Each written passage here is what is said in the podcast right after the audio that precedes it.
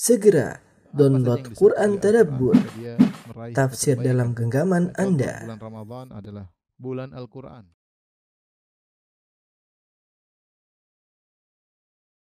Assalamualaikum warahmatullahi wabarakatuh. Alhamdulillahi ala ihsanih wa syukru lahu ala taufiqihi wa amtinanih wa asyhadu an la ilaha illallah wahdahu la syarika lahu ta'ziman li sya'nih wa asyhadu anna Muhammadan abduhu wa rasuluhu da'ila ridwanih Allahumma salli alaihi wa ala alihi wa ashabihi wa ikhwanih. Eh, para ikhwan akhwat bapak-bapak dan ibu-ibu eh, yang dirahmati oleh Allah Subhanahu wa taala. Eh, pada kesempatan kali ini kita akan membahas tentang apa yang harus kita lakukan ketika kita ketika kita menghadapi kondisi di mana kita bingung menghadapi kondisi tersebut. Eh, rencana tidak ada. Terus apa yang harus kita lakukan? Segala harapan dari sebab-sebab duniawi sudah pupus ya. Dan terkadang sebagian orang mengalami kondisi demikian ya terutama di masa-masa sulit eh, di zaman sekarang ya. Sebagian orang kehilangan keluarga, kehilangan pekerjaan ya. Terkadang tertimpa juga dengan penyakit sehingga dia bingung apa yang harus dia lakukan. Sebagian ulama seperti Ibn Rajab Al-Hambali rahimahullahu taala menjelaskan bahwasanya terkadang manusia terjebak dalam kondisi demikian. Di puncak-puncak kesulitan eh, agar Allah mengajari dia untuk kembali kepada Allah Subhanahu wa taala. Agar dia sadar bahwasanya apa yang dilihat selama ini di atas muka bumi tidak bisa merubah kondisinya. Yang bisa merubah kondisinya hanyalah Rabbul Alamin. Ya.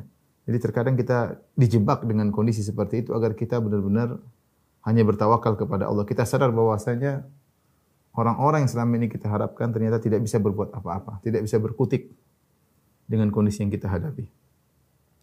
Bahkan perkara terkadang lebih menyedihkan ketika orang-orang yang kita harapkan ternyata meninggalkan kita. Menjauh dari kita, tidak ingin tercipratkan dengan kesulitan yang sedang kita hadapi. Tidak mengapa ketika dalam kondisi demikian seorang muslim, seorang mukmin harusnya uh, semakin ya percaya kepada Allah bahwasanya jalan keluar akan segera tiba. Recording in progress. Maka pada kesempatan kali ini kita akan bahas tentang apa yang dilakukan oleh seorang seharusnya ketika benar-benar di puncak-puncak kesulitan seakan-akan segala uh, jalan keluar sudah tertutup. Ada tiga hal yang hendaknya dilakukan oleh seorang muslim. Yang pertama adalah dia husnudzan kepada Allah Subhanahu wa taala. Yang kedua dia bertakwa kepada Allah Subhanahu wa taala. Dan yang ketiga dia bertobat, beristighfar atas segala dosa-dosa yang dia lakukan. Kalau dia punya masalah dengan orang lain, maka segera dia selesaikan sebisa mungkin. Karena bisa jadi apa yang dia alami merupakan dampak dari dosa-dosa masa lalunya atau dampak dari kezaliman yang dia lakukan kepada orang lain. Ala kulli hal, apa pun yang terjadi, ini tiga perkara yang ingin saya singgung pada kesempatan kali ini. Ketika seorang menghadapi kondisi yang sangat sulit, karena dalil-dalil menunjukkan tiga hal ini sangat penting agar seorang bisa keluar dari kondisi yang sangat uh, berat yang tidak bisa dia hadapi. Taib. Yang pertama ya, yang pertama adalah husnudzan billah ya, husnudzan. Berprasangka baik.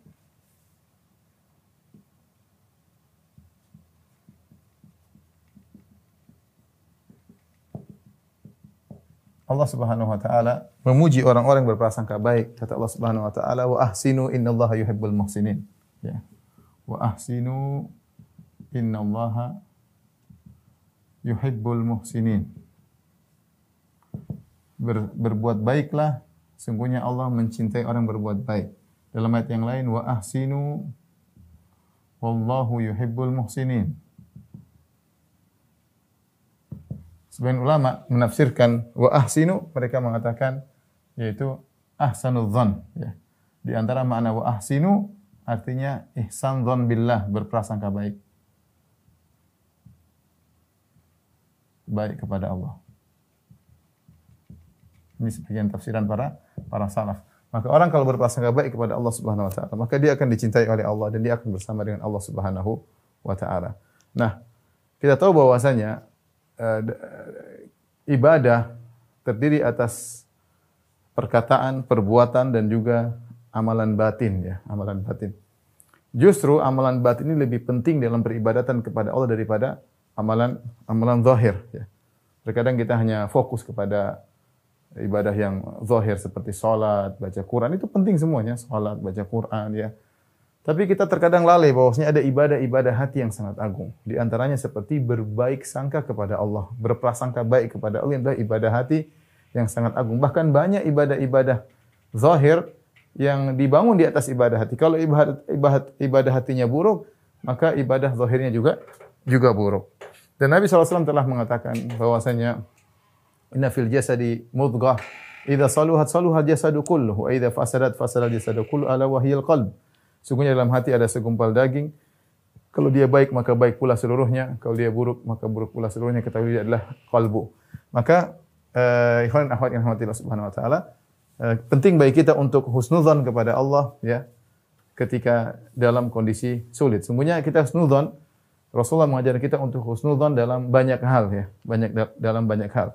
Di antaranya dianjurkan untuk husnudzon atau ditekankan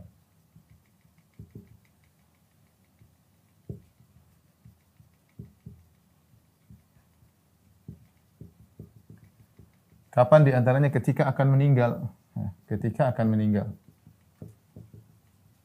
Saya rasa kondisi paling berat seseorang yang dia benar-benar pasrah ketika akan meninggal. Mau apa lagi sudah?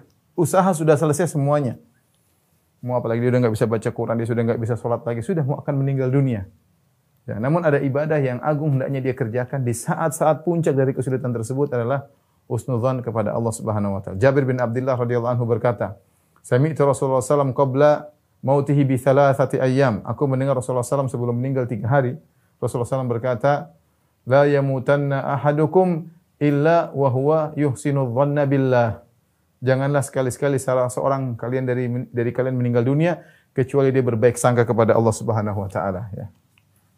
La yamutanna ahadukum illa wa huwa yuhsinu dhanna billah. Hadis riwayat Muslim. Jangan sekali-sekali meninggal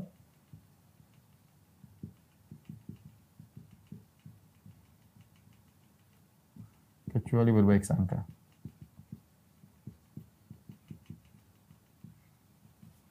Ini kondisi saya rasa super sulit daripada kondisi yang kita hadapi sekarang.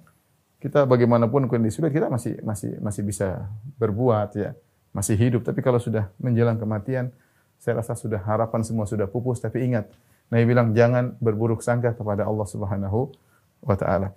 Kemudian eh, tentunya eh, di antaranya eh, berbaik sangka kepada Allah Subhanahu wa taala ketika bertobat ya, ketika bertobat dari dosa. Ini juga butuh butuh berbaik sangka.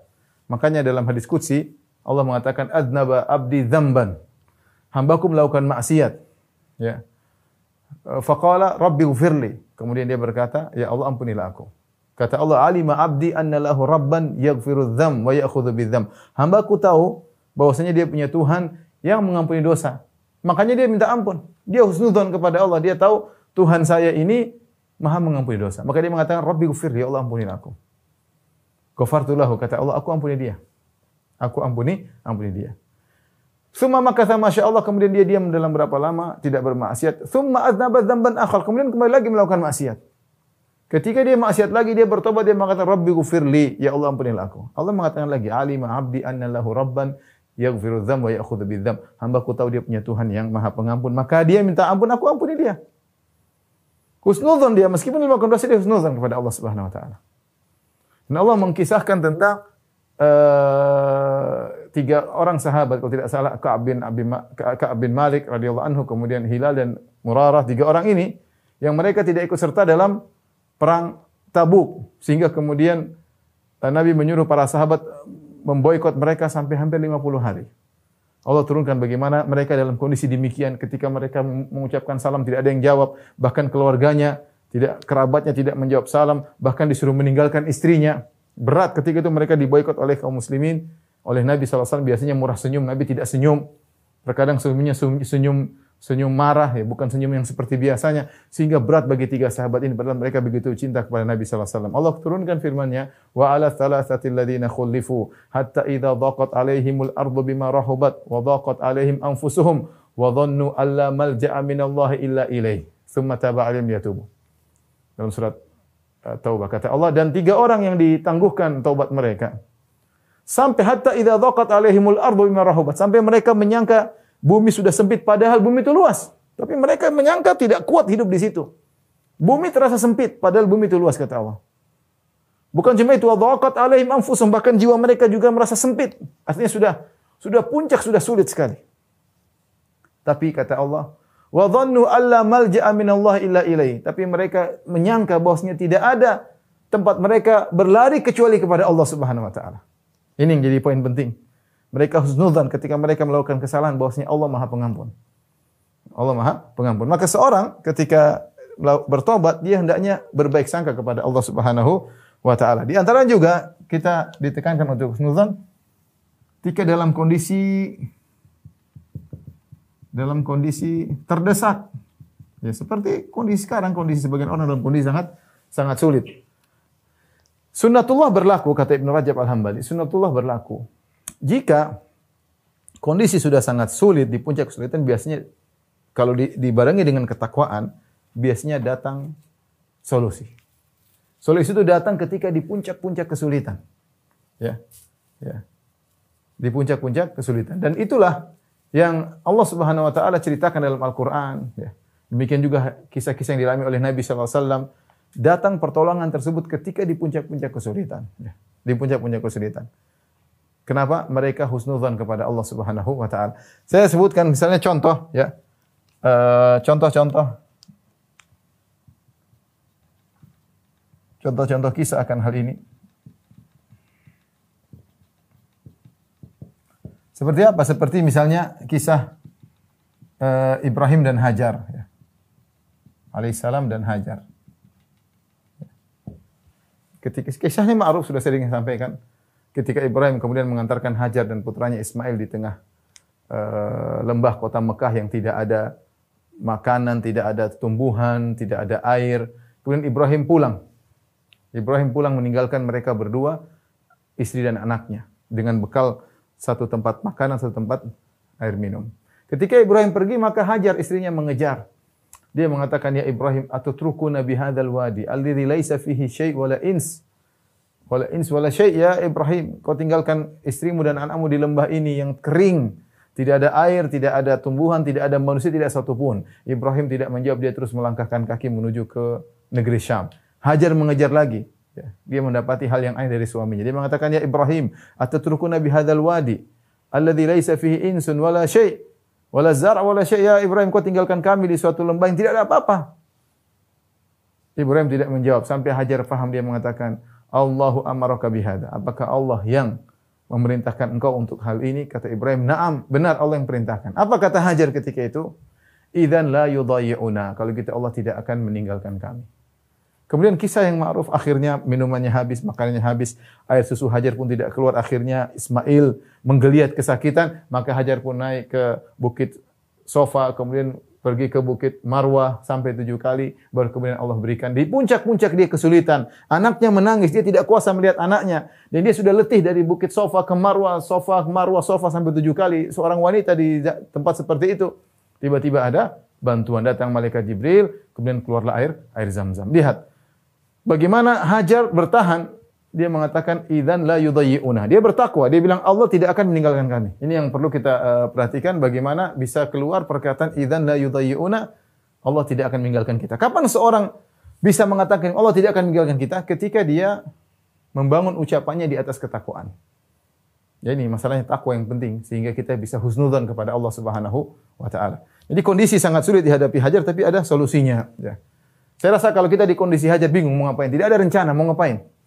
Tidak ada orang, tidak ada manusia, tidak ada kehidupan, tidak ada air, anak menangis, menggeliat. tapi ada Allah Subhanahu wa taala. Ada Allah. Terus berusaha tapi yakin ada yang di atas yang akan yang memperhatikan kita. Ya. Kemudian contoh eh, yang disebutkan juga dalam yang disebut dalam Al-Qur'an misalnya apa? Kisah Nabi Musa. Nabi Musa alaihissalam kita ketika sudah sudah kejebak ya kata Allah Subhanahu wa taala mataro al jam'ani qala ashabu Musa innala mudrakun. Tatkala dua dua kelompok sudah saling lihat melihat kelompok Musa dengan kelompok uh, Firaun ya Firaun sudah mengejar dengan ratusan ribu pasukannya Nabi Musa dan para sahabatnya dan pengikutnya sudah di depannya ada laut merah. Tidak ada jalan keluar. Di belakang ada musuh di depan laut merah sementara ombak menghantam luar biasa. Sampai murid-murid sebagian murid Nabi Musa berkata, "Innala mudrakun wahai Musa kita bakalan ketangkap." Sampai sebagian mereka mengatakan, "Wahai Musa, mana janji Tuhanmu?" Mana janji Tuhanmu? Tapi kata Nabi Musa, "Ya inna ma'i kalla, kita tidak akan tertangkap. Inna ma'i rabbi sayahdin." Allah akan beri petunjuk kepadaku. Lihat, kalau kita di posisi Musa ada bingung, enggak ada jalan keluar. Mau ke mana? Tidak ada jalan keluar. Depan laut merah, ombak begitu besar, belakang pasukan. Tapi di saat-saat genting tersebut Nabi Musa tetap husnudzan kepada Allah. Dan ketika seorang bisa mengatur hatinya, cukup dia husnudzan. Husnudzan dibangun ketakwaan, maka Allah akan berikan pertolongan. Cuma yang masalah kita tidak mau husnudzan kepada Allah. Suudzan kepada Allah Subhanahu wa taala. Suudzan kepada Allah Subhanahu wa taala. Jadi dalam kondisi saya katakan tadi, sunatullah berlaku ketika benar-benar dalam puncak-puncak kesulitan dan kita sudah tahu tidak ada satu manusia pun yang bantu kita, biasanya saat itu datanglah pertolongan. Saat kita yakin yang mengatur semuanya hanyalah Allah Subhanahu wa taala. Saat itu datang pertolongan dari arah yang tidak kita sangka-sangka. Contoh lagi Allah sebutkan dalam kisah ya. Uh, kisah uh, Yakub ya. Ketika anak-anaknya tertahan, Yusuf hilang entah sudah berapa puluh tahun. Kemudian Binyamin ditangkap. Kemudian kakak mereka yang paling tua juga tidak mau pulang. Ketiga tiga anaknya tidak ketemu lagi dengan dia, tertahan di entah ke mana. Yusuf entah ke mana, Binyamin ditahan. Maka ketika itu Yakub alaihissalam semakin husnudzan kepada Allah Subhanahu wa taala dengan berkata, "Asallahu ayyatiyani bihim jami'an." Ini apa yang perlu kita perhatikan. Yakub alaihissalam kapan dia mengucapkan demikian? Asallahu ayyatiyani bihim jami'an. Semoga Allah mendatangkan tiga anakku kepadaku. Dia tidak pernah mengucapkan itu sebelumnya. Ketika Yusuf hilang, dia tidak mengucapkan hal tersebut. Ketika Binyamin hilang, kemudian kakaknya tidak bisa pulang, baru dia mengucapkan hal tersebut. Kenapa? Sudah di puncak-puncak kesulitan. Karena mereka tahu, orang-orang solehin tahu, ketika sudah di puncak kesulitan, mereka semakin meningkatkan husnudzan mereka kepada Allah. Bahwasanya Allah Subhanahu wa taala yang mengatur segalanya, yang mengatur uh, segalanya. Dan kisah-kisah seperti ini banyak. Nabi SAW juga ketika dalam goa bersama Abu Bakar sampai musuh-musuh sudah di depan. Kemudian kata Abu Bakar ketakutan, "Lau anna ahadahum abasara ila tahti qadamai, la abasarana." Kalau salah satu dari mereka lihat ke bawah tentu lihat kita. Kata Nabi, "La tahzan innallaha ma'ana." Jangan khawatir, Allah bersama bersama kita. Husnudzan. Lihat ketika Nabi SAW bayangkan di Taif, Nabi SAW berdakwah, kemudian diusir, dilempar dengan batu sampai kaki beliau berdarah. Kemudian beliau sampai sampai orang bilang apa? Eh, sampai tidak sadar berjalan saking sedihnya berjalan meninggalkan kota Taif. Tidak sadar. Falam astafik inda Kornil Sa'alib. Ya. Kata Nabi, aku tidak sadar tiba-tiba aku sudah suatu tempat namanya Kornil Sa'alib. Tiba-tiba datang malaikat gunung. Diperintahkan oleh Allah untuk menawarkan kepada Rasulullah SAW. La, la, lau syi'ta la utbiqanna alaihimul akhsyabain. Wahai Muhammad, kalau kau mau, aku akan angkat dua gunung, aku timpakan kepada mereka. Apa kata Rasulullah SAW? Ya, Jangan. Husnudzan kepada Allah Subhanahu wa taala dalam kondisi sulit, dalam kondisi dia di Mekah sulit berdakwah, ini ketika sebelum Nabi berhijrah. Kemudian kenapa Nabi ke Taif? Karena Nabi sudah sulit berdakwah di Mekah. Kemudian Nabi pergi ke Taif berharap orang-orang Taif beriman, justru dia diusir, kemudian dilempar dengan batu sampai berdarah. Saat itu malaikat nawarkan untuk menghancurkan mereka. Nabi husnudzan kepada Allah dengan berkata, La bal arju an yukhrijallahu min aslabihim man ya'budullaha wa la yusyriku bihi syai'a. Aku berharap Allah mengeluarkan dari keturunan mereka orang yang beribadah kepada Allah dan tidak berbuat syirik sama sama sekali. Nah ini saat-saat kita husnuzan kepada Allah ketika dalam kondisi-kondisi terdesak. Ya. Dan ini semua adalah amalan hati. Kita tidak bisa husnudzon, sulit untuk husnudzon, kecuali kita yakin apa yakin dengan ya tidak bisa husnudzon, berbaik sangka,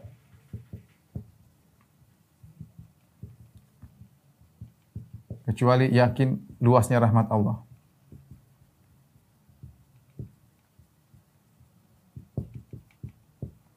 Yakin Allah melihat kita.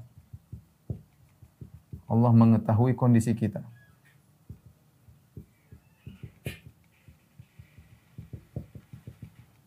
Yakin ya, sempurnanya kekuasaan Allah.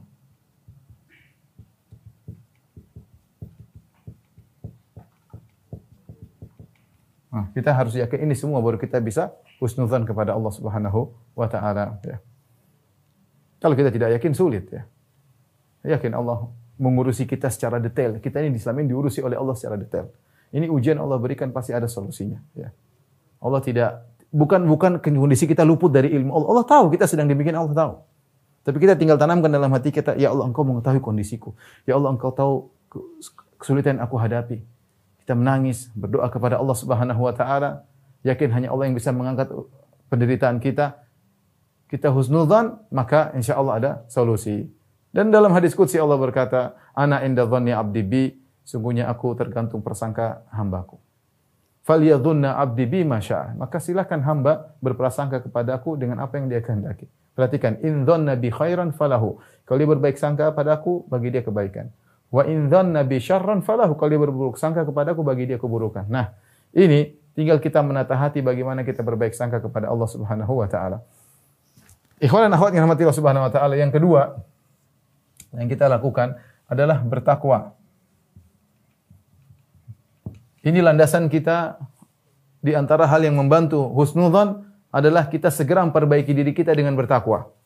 Segera memperbaiki diri kita dengan bertakwa. Kita sadar mungkin sebelum kita mendapat kondisi sulit ini mungkin kita bermaksiat, mungkin kita uh, kurang ibadahnya, mungkin saatnya kita bertakwa kepada Allah Subhanahu wa taala, ya. Karena Allah telah menjelaskan bahwasanya takwa memberikan solusi dalam kondisi-kondisi yang sangat sulit seakan-akan ada kondisi yang gelap dan sempit tiba-tiba ada jalan keluar. Allah Subhanahu wa taala berfirman, "Wa may yattaqillaha yaj'al lahu makhraja."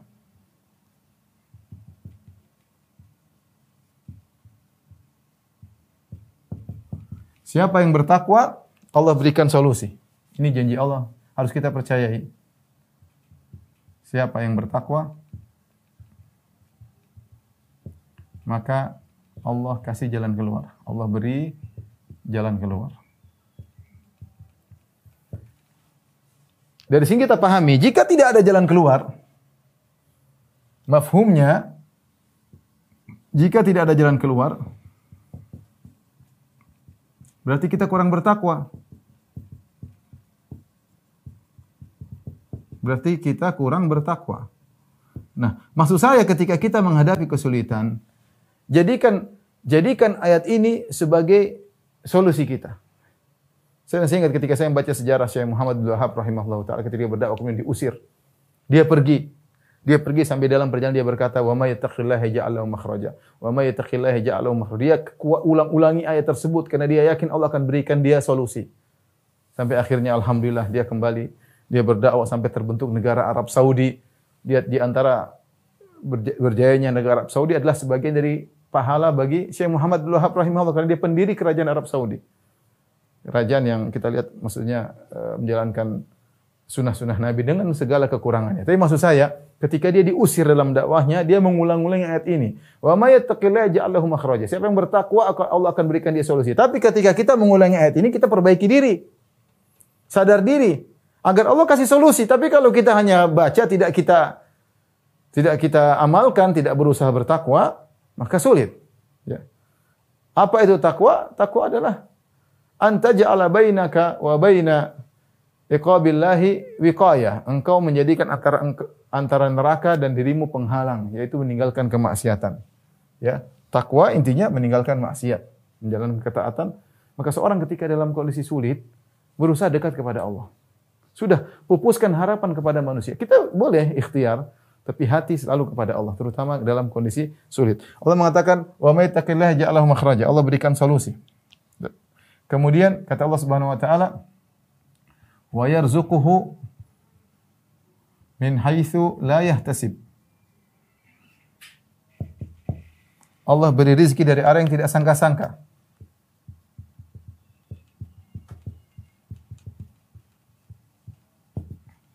Tidak disangka-sangka. Allah mengatakan lagi, "Wa may yatawakkal 'alallahi fahuwa hasbuh." Wa may yatawakkal 'alallahi fahuwa hasbuh. Siapa yang bertawakal, Allah cukup baginya.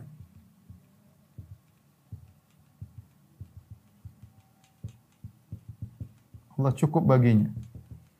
Kemudian juga Allah mengatakan dalam satu surat yang sama, "Wa may wa may wa yattaqillaha yaj'al min amri yusra." Wa may yattaqillah yaj'al lahu min amrihi yusra. Siapa yang bertakwa Allah mudahkan urusannya.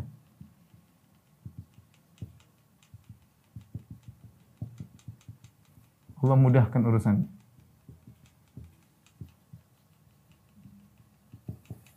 Ikhwan dan akhwat yang rahmati Allah Subhanahu wa taala. Ini semua yang saya bacakan ayat yang "Mattaqillaha ja'alahu makhraja wa yarzuqu min haitsu la yahtasib." Siapa yang bertakwa Allah berikan solusi, siapa yang bertawakal Allah eh, Allah berikan rezeki dari yang tidak sangka-sangka. Siapa yang bertawakal Allah cukup baginya, siapa yang bertawakal Allah mudahkan urusannya.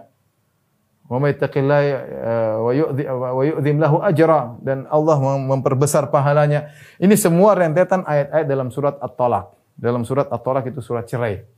Ya. Jadi ini ayat-ayat turun ketika Allah berikan sampel contoh tentang kondisi yang sangat sulit dihadapi oleh seorang.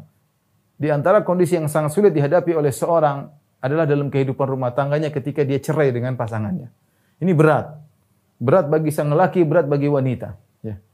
Sangat berat. Apalagi kalau mereka sudah memiliki anak-anak. Apalagi kalau mereka sudah menjalin pernikahan dalam waktu yang lama. Ya. Belum berkaitan dengan kerabat, dengan kerabat mertua, dengan tetangga-tetangga, dengan kerabat. Artinya sesuatu yang sangat sulit. Di antara e, masalah yang sangat berat dalam kehidupan seorang ketika harus bercerai. Tapi dia harus hadapi. Karena syariat membolehkan cerai kalau kalau memang ada maslahat. Nah, Allah mengajarkan kepada kita ketika dalam perceraian yang itu kondisi yang sangat sulit, baik laki-laki maupun wanita, bertakwa kepada Allah. Bertakwa. Bertakwa ketika menghadapi masalah tersebut.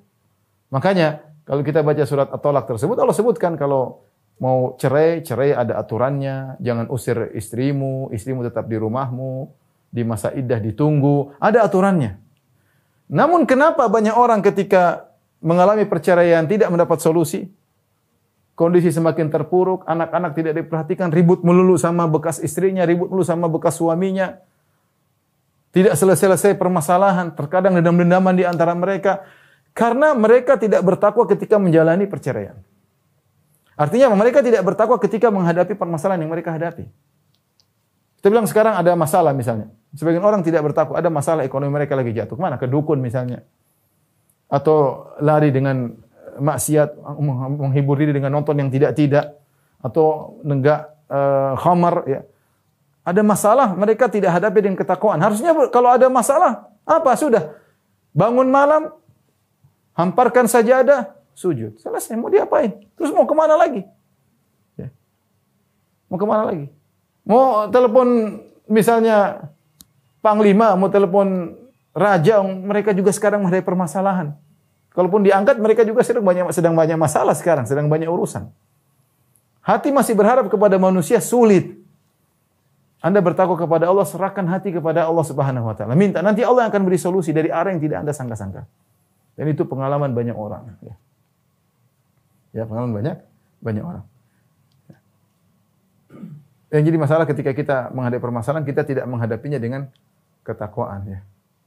Harusnya kalau kita ada masalah, sederhana baca Quran. Ya. Kemudian sholat malam, berzikir kepada Allah Subhanahu Wa Taala.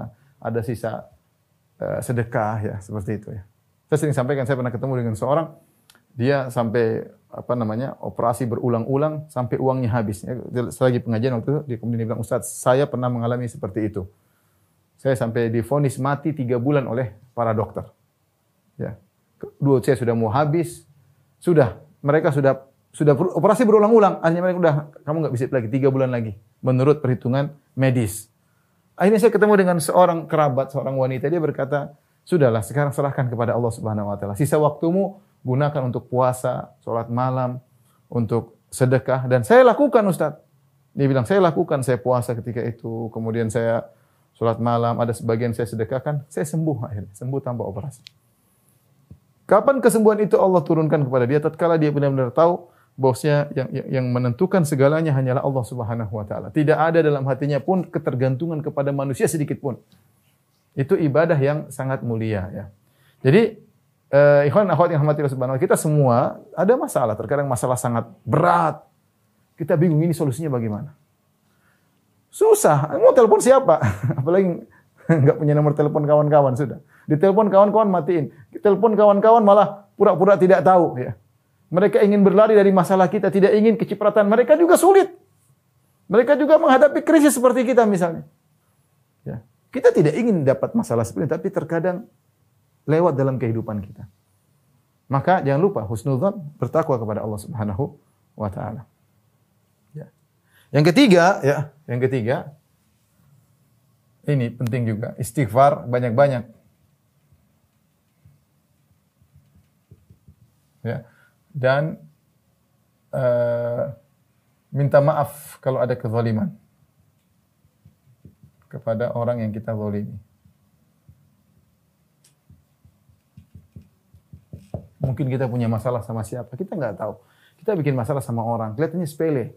Tapi orang tersebut angkat tangan, ya Allah, berilah kesulitan hidup bagi dia. Mungkin kita nggak tahu ya. Tapi intinya kita istighfar. Karena semua yang kita hadapi adalah dari dosa-dosa kita. Wa ma asabaka min sayyi'atin famin nafsik.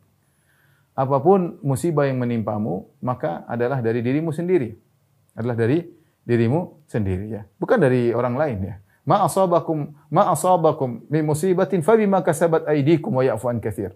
Apa pun yang menimpa kalian maka akibat dari perbuatan kalian dan Allah maafkan banyak. Artinya kalau Allah mau beri hukuman kepada setiap kesalahan kita maka kita akan binasa. Tapi Allah beri hukuman-hukuman ya, teguran-teguran, dikasih problem yang berat ya, agar kita banyak-banyak istighfar.